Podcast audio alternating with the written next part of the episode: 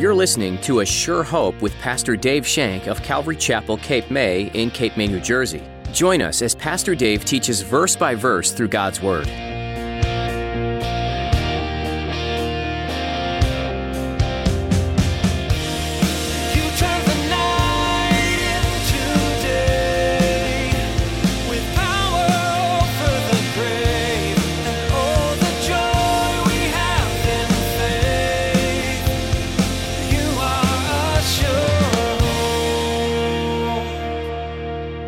God's not restricted. God is everywhere. God is omnipresent. What did the psalmist say in 139, verses 7 through 10? Where can I go from your spirit? Where can I flee from your presence? If I ascend into heaven, you're there. If I make my bed in hell, behold, you are there. If I take the wings of the morning and dwell in the uttermost parts of the sea, even there your hand shall guide me, your right hand shall hold me fast. Have you ever felt alone, lost, or in need of guidance? In today's message, Pastor Dave reminds us that God is omnipresent. That means He is everywhere, including always with you. There's nowhere you can go where God isn't already there, ready to offer His love, comfort, and wisdom. He is always there for you. Now, here's Pastor Dave in the book of Acts chapter 17 as he begins his message, The Unknown God.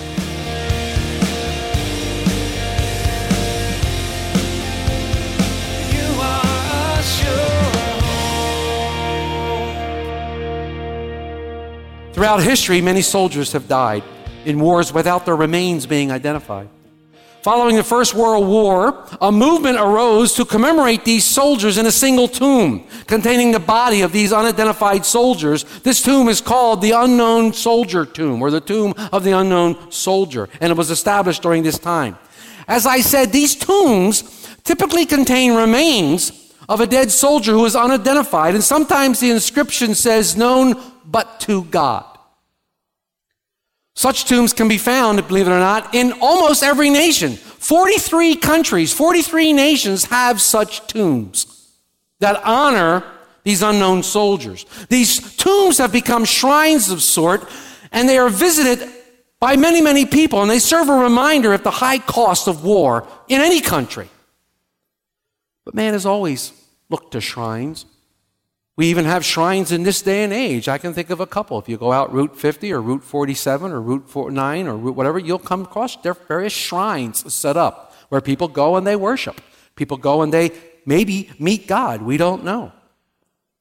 They go there and honor or even worship these things. There was a shrine in Athens in the first century. There was a shrine that Paul saw while he was visiting Athens on his second missionary tour. And he saw this shrine, and it had a very, very strange inscription to him. It said, to the unknown God. To the unknown God. Now, we studied last week in our message on Sunday morning that the Athenians already had so many shrines and so many altars and so many places of worship because they had so many different gods. It was estimated that of the 10,000 people that lived in Athens at that time, there were no less than 30,000 shrines or altars set up for these gods that they worshiped. The sight of these shrines drove the Apostle Paul bonkers.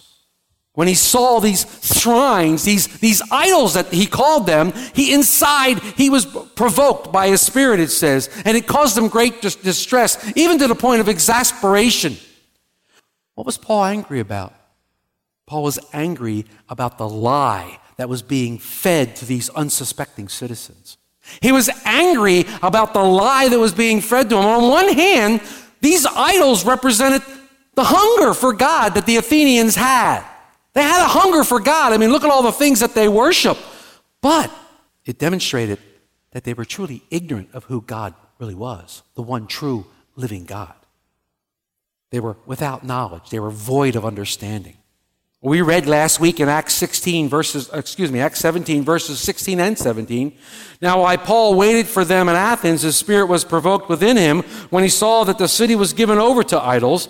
Therefore, he reasoned in the synagogue with the Jews and with the Gentile worshipers, and in the marketplace daily with those who happened to be there. Paul took this occasion to reason with those who were gathered in the synagogue, and then he dialogued with those in the marketplace. What did he say? Well, he told them about Christ. He told them about Christ, Christ crucified, Christ risen from the dead. He told them the gospel message. But when he was in the marketplace, he met a couple of interesting groups, and we talked about them at length last week. These philosophers, these Epicureans, and these Stoics. These two philosophies together represented the popular pagan alternatives for dealing with the plight of humanity without Jesus Christ. We've said that this before, that man was destined to worship, and man was designed to worship. And man will find an object to worship, regardless of what that object is. Man was built with a need to worship something. Look at all the idols that they had in Athens. Look at all these shrines and altars that were built up. But these two philosophy group, they had an alternative to Christ. One was Epicureanism, who were basically atheists, and they had a simple lifestyle, and their motto was, enjoy life, eat, drink, and be merry, for tomorrow we die. And then there was the Stoics, or the Stoicism. They were pantheists. In other words, everything was God. Everything that existed was God. And all they cared about was the matter that made up life. Their motto, endure life. Let's get through this. These guys and ladies were considered highly intelligent. They were highly, highly intelligent and esteemed by their peers for their philosophical views, but they lacked knowledge of the one true God. They lacked knowledge of the one true living God. So when they heard Paul speak and they heard this new doctrine, an interest was built up in them, which is a good thing. An interest was built up, spurred up in them, and they wanted to hear more. We read when we left off last week in verses 19 and 21, it says, and they took him and brought him to the Areopagus, saying, may we know this new doctrine of which you speak, for you are bringing some strange things to our ears. Therefore, we want to know what these things mean. For all the Athenians and foreigners who were there spent their time in nothing else but either to tell or to hear something new. What a way to waste your time away. Hanging around just looking for something new. Let's just find out something new. We had a great discussion about that last week. So as we begin our study this morning, we find Paul in the middle of this Areopagus. It's commonly known as Mars Hill. It's commonly known as Mars Hill. And here he is surrounded by all these philosophers, these great thinkers. However, let's make it clear here, Paul is not on trial. This is not a time of trial. He was brought to this place so that he could tell his doctrine because they wanted to hear this new thing. They were into this new stuff. And Paul, being who he was more than happy to oblige them. He was more than happy to come out and give them what he knew would be the keys to eternal life. Several things we can look at here. First of all was Paul's composure. Paul was a very, very composed man. Here he is in the center of culture and education.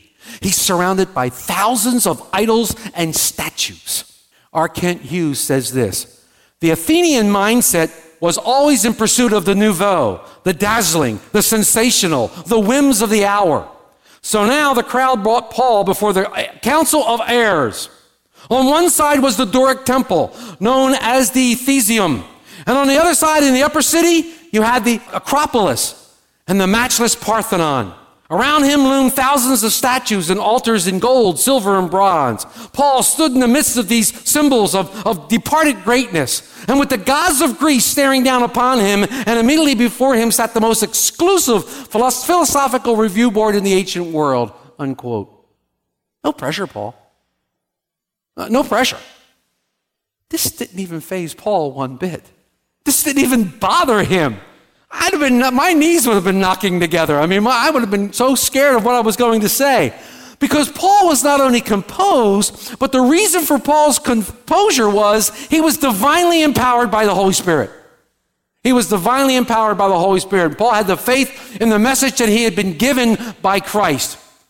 He had faith in the message giver. He had faith in Jesus Christ, and that made him bold. We can learn a lot here when we go to witness someone, especially in a large crowd of people that we don't know, or maybe people that we're intimidated by. Paul was distressed, but he didn't let this deter him. This is the key to witnessing. Many times we're going to be faced with contrary opinions. Many times we're going to be maybe witnessing in adverse conditions. We need to rely on the Holy Spirit for composure. We need to rely on Him for strength, for self-discipline and self-control. If we get caught up in the emotions of what's going on and the sinful lifestyles and the heresy we might be hearing, we can become ineffective. We need to maintain the upper hand in the conversation. We're the light of the world, Christ said. We need to respond in love rather than judgment. We need to respond with the love of Christ rather than the judgment of Christ. So many people right away, when we see these things, want to condemn. They want to judge. If the people you're talking to feel any kind of judgment coming from you, they'll turn you off in a heartbeat, and they will not listen to you. And your words will be for naught. Notice how Paul takes advantage of this situation, as he does in every situation. We can learn so much from the Apostle Paul. Some have called this sermon a failure. Some have said this sermon was a large failure simply because it didn't produce the overabundant of souls that were saved, like in Thessalonica or in Berea. But I disagree. I think we see here a remarkable approach to witnessing, and as F.F. Bruce calls it, a masterful piece of communication. Paul was certainly distressed by what he saw and the visual appearance of these idols, but he kept himself in check with the beginning of his speech. He didn't blast these people with scripture, beating them down and thrashing the fact that they worshiped idols, even running down the idols that they worshiped. No, his approach was astounding. It was astonishing to me. He begins by complimenting them. He begins by throwing out a compliment. Let's look at verse 22. Then Paul stood in the midst of the Areopagus and said, "Men of Athens, I perceive that in all things you're very religious." Hey guys, you're really religious. You guys got it going the right way. You're really religious. What an interesting way to begin this speech. I'm sure Paul was, knowing Paul the way I do through Scripture, he was chomping at the bit to tell these guys about Jesus and protest the fact that they're idolaters. But he restrained himself, and he found common ground. He found common ground by which to speak. Have you ever been in a conversation when you found common ground and speak to somebody and common ground comes up? I had the honor and the privilege at the Atlantic City Rescue Mission years ago to witness with a buddy of mine to a Muslim. And the Muslim's main problem was the name of Jesus. So we witnessed to this guy for an hour and a half, and all we talked about was God's grace. Have you ever experienced God's grace? Do you know what God's grace is? Have you experienced? And yeah, I do experience it. And we went on and on and on about the grace of God and how we're forgiven. But we went on and on and on. And finally, at the end of that half hour, we were finished and they were calling them back. And he sat there. He says, "What do I do now?" And we went, "Oh, we have a name for God's grace. His name's Jesus." And we left them with that. But to think that I would witness to somebody for an hour and a half and never, ever use the name Jesus, I was like, wow. But we planted so many seeds because he understood God's grace. He knew what God's grace was. Paul finds common ground. Athenians, you're religious.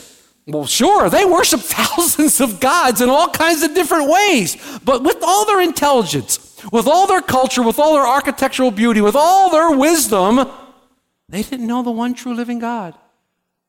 And Paul pointed directly to the problem. Yes, you're religious, but you have no relationship with God. How wonderful that you are religious and you practice all these rituals. You go to the temples and these shrines and you do this and you do that and you do this, but you don't have a relationship with the true living God. You have no relationship because you're ignorant. You're without knowledge of God and His character. We encounter people like this all the time. They're ignorant of God and His character because they don't know Him. They don't have a relationship with Him. Are you religious, or do you have a relationship with God through His Son, Jesus Christ? Paul continues in verse 23, "For as I was passing through and considering the objects of your worship, I even found an altar with this inscription, 'To the unknown God. Therefore, the one whom you worship without knowing Him, I proclaim to you.'" Paul points directly to their problem. You don't know God. The Greek words used here are agnosto theo, the unknown God. Agnostico or agnosto is the root word where we get the word agnostic. Agnosticism basically means without knowledge. being lacking knowledge. It's interesting here that these Athenian philosophers claimed to know everything worth knowing, but they fell short of knowing God. They knew everything that there was to know in the world, but they didn't know God. What makes even more interesting is Paul didn't have to say that. They did. They inscribed it on the altar. They inscribed the fact that they didn't know who God was. Paul's telling them, say, hey, wait a minute, guys. I found this altar. You wrote on it to the unknown God. I'm going to make him known to you. You think they got the irony? You think they understood the irony of what Paul was trying to say? I kind of do. But in the speech that follows, Paul introduces these men to the living God and points out 5 characteristics to them. He shows them God's greatness. He shows them God's goodness. He shows them God's government. He shows them God's glory. And he finally leads them into God's grace. In verse 24, Paul begins with God's greatness as seen through his creation. God, who made the world and everything in it, since he is the Lord of heaven and earth, does not dwell in temple made with hands. Paul says to him, the unknown God that you worship, I'm going to proclaim him to you today. He's the God who made heaven and earth. He's the God who made the world. What did these philosophers do when they sat around together? Most of them probably contemplated, where did we come from? Why are we here? What's the purpose of life? Why is there air? Why is there this? Yeah, that's what these philosophers do. They sit around and they come up with all these philosophical questions. Wiersbe said this. He said, science attempts to answer the question, where did we come from? While philosophy wrestles with the question, why are we here? But only Christianity has the answers to all the questions. All the questions that you might ask, Christianity has the answers to them. He's surrounded by these philosophers. Some of them are Epicureans, saying that all that exists is matter. Some are Stoics that are saying everything is God. Paul says, no, in the beginning, God. He's the Lord. He made everything that we are. He made heaven and earth because he's the Lord of all. And he doesn't dwell in temples made with hands. All these shrines you have are man-made. God doesn't dwell here. He's too great to be housed in temples made by men. Solomon knew this. Solomon said this in 1 Kings 8:27. But will God indeed dwell on earth? Behold, heaven and the heavens of heavens cannot contain him. How much less the temple which I have built? God doesn't dwell in a temple made with hands. David Guzik says this, it was important for Solomon to recognize that though God had a special presence in the temple, he was far too great to be restricted from the temple. We get together and we feel God's presence, don't we? We feel him moving among us because he promised that wherever 2 or 3 are gathered, he appeared in our midst. We feel his presence. But God is not restricted to this building. God is not restricted to a temple. If the only time you feel God is here, we need to talk. That's what he's saying here. God's not restricted. God is everywhere. God is omnipresent. What did the psalmist say in 139, verses 7 through 10? Where can I go from your spirit? Where can I flee from your presence? If I ascend into heaven, you're there. If I make my bed in hell, behold, you are there. If I take the wings of the morning and dwell in the uttermost parts of the sea, even there your hand shall guide me, your right hand shall hold me fast. People think that God only dwells in places, or you can only meet God in a sanctuary. I had someone come to me. Unfortunately, they're not with us anymore. When we first decided to move over to the Breakwater Plaza, when we first had our plans a couple of years ago, they came to me and said, that place will always be a building, it'll never be a church. And we can't move here because this is a church and this is where God is. I said, oh, you're sorely mistaken. You are sorely mistaken because God is everywhere. God is everywhere. And those that worship him must worship him in spirit and in truth and in love. God is omnipresent. God will meet you wherever you are. In fact, when you're born again, God takes the worryment out of you because he places the Holy Spirit inside you. The actual presence of God is now in you. Where can I go from God? Nowhere, because he's there. I mean, we have this beautiful song that we sing, this is the air I breathe. Your holy presence living in me. God is with us, and he's truly a good God, which brings us to our next point. We looked at God's greatness as creator, and now we're going to look at God's goodness as provider. Look what he says in verse 25. Nor is he worshipped with men's hands as though he needed anything, since he gives to all life, breath, and all things. Peter, speaking of God's goodness and divine power, says this in 2 Peter 1:3.